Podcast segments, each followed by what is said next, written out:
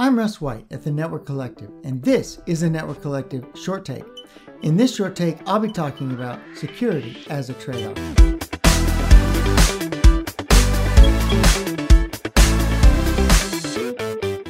I was recently reading Krebs on Security, a blog that I follow on a regular basis, and I ran across this really interesting and insightful quote.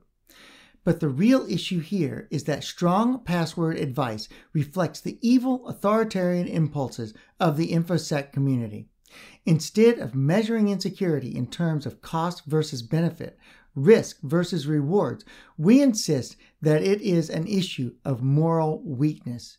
We pretend that flaws happen because people are greedy, lazy, and ignorant. We pretend that security is its own goal, a benefit we should achieve rather than a cost we need to endure. This view of security as an absolute that must be achieved rather than a cost that we must endure or live with comes from many factors. The first is placing all of our eggs in a single basket. We often focus on the door and assume the windows don't exist, or we focus on the windows while assuming the door will always be used properly. The second is a failure to design for security from day one. We design a system, then we put a padlock on it and say, there, all secure now.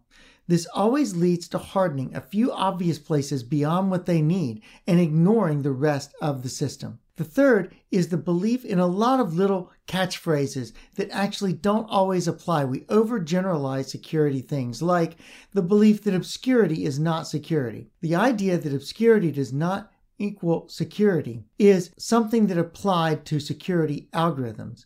If you are counting on people not knowing the algorithm to keep them from breaking in, then you are counting on the wrong thing. It is the strength of the algorithm that matters, not how obscure the algorithm is. The final factor is the belief that security is all or nothing. This develops into kind of a fatalism. Well, social media networks are going to figure out everything about me anyway. So why should I bother trying to hide anything? This is the kind of fatalism I see and the kind of thing I hear coming out of network engineers and other people. The password conundrum used by Krebs is a good example. We have a single lock, which is the password entry field, and we have a single key, which is the password. We expect users to take on the problem of keeping their password from being guessed in multiple situations. For instance, somebody just brute forcing the password on a website or the encrypted passwords being stolen off of a server. We worry about the strength of the password here on this system and not the overall system of passwords the user is using. What we have done is we have put too much faith and too much pressure on a single system.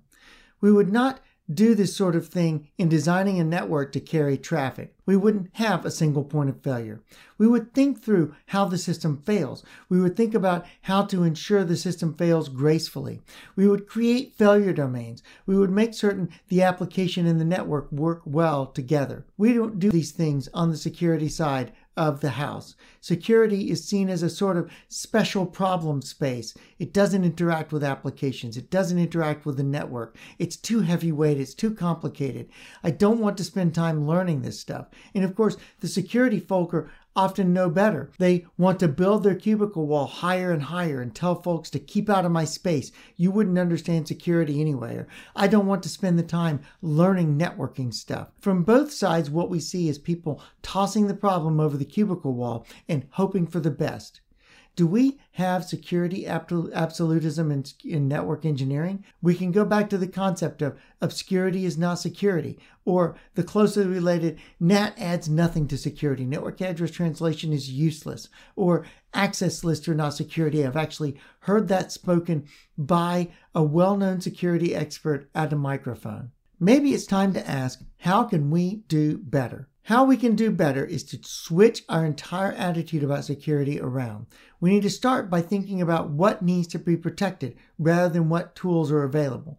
Make a list of what needs to be protected.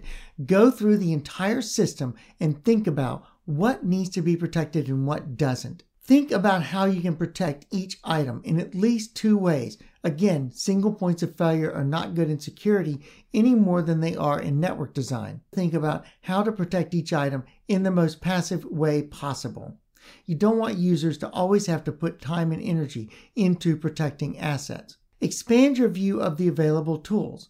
Think about other ways of solving problems than just sticking a password on it or encrypting it. You should think about things like encrypting internal links rather than just thinking about external links. Think about security within your network and not just outside of your network or getting into your network. Think about things like detection and mitigation rather than just using access control. Use detection and mitigation in, in addition to access control. Think about data exfiltration. How could you tell if data is being exfiltrated and what would you do about it? This is particularly true for password files. You should treat all data as sensitive data.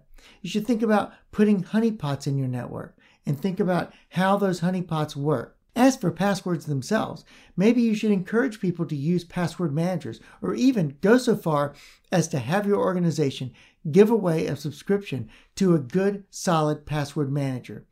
Set reasonable password controls. Does it really help to change your password every 30 days, particularly when the password is set to 25 characters long and must include one instance of every type of character known to man, including Cyrillic, Greek, and Hebrew? Think about how to defend against rogue sites. Use DNS to validate things. Don't expect the user to understand what is spam and what isn't. In fact, it's a very good security thing to use one email address for some kinds of accounts and another for other kinds of accounts. Well, if you believe that's true for people's bank accounts, why don't you believe that's true for internal use inside your network as well? Why don't you think through adding a second layer of email addresses, one that's only used for resetting passwords and the other that's used for all sorts of other things? There are many, many things we can do if we work together and stop treating security either as an absolute or an end goal in itself, or a goal with no trade offs, or an afterthought, or something those people over there need to do. So that's it for this time. Come back to the Network Collective for skills and metacognitive skills for engineers. And you can always find me at rule11.tech. Thanks.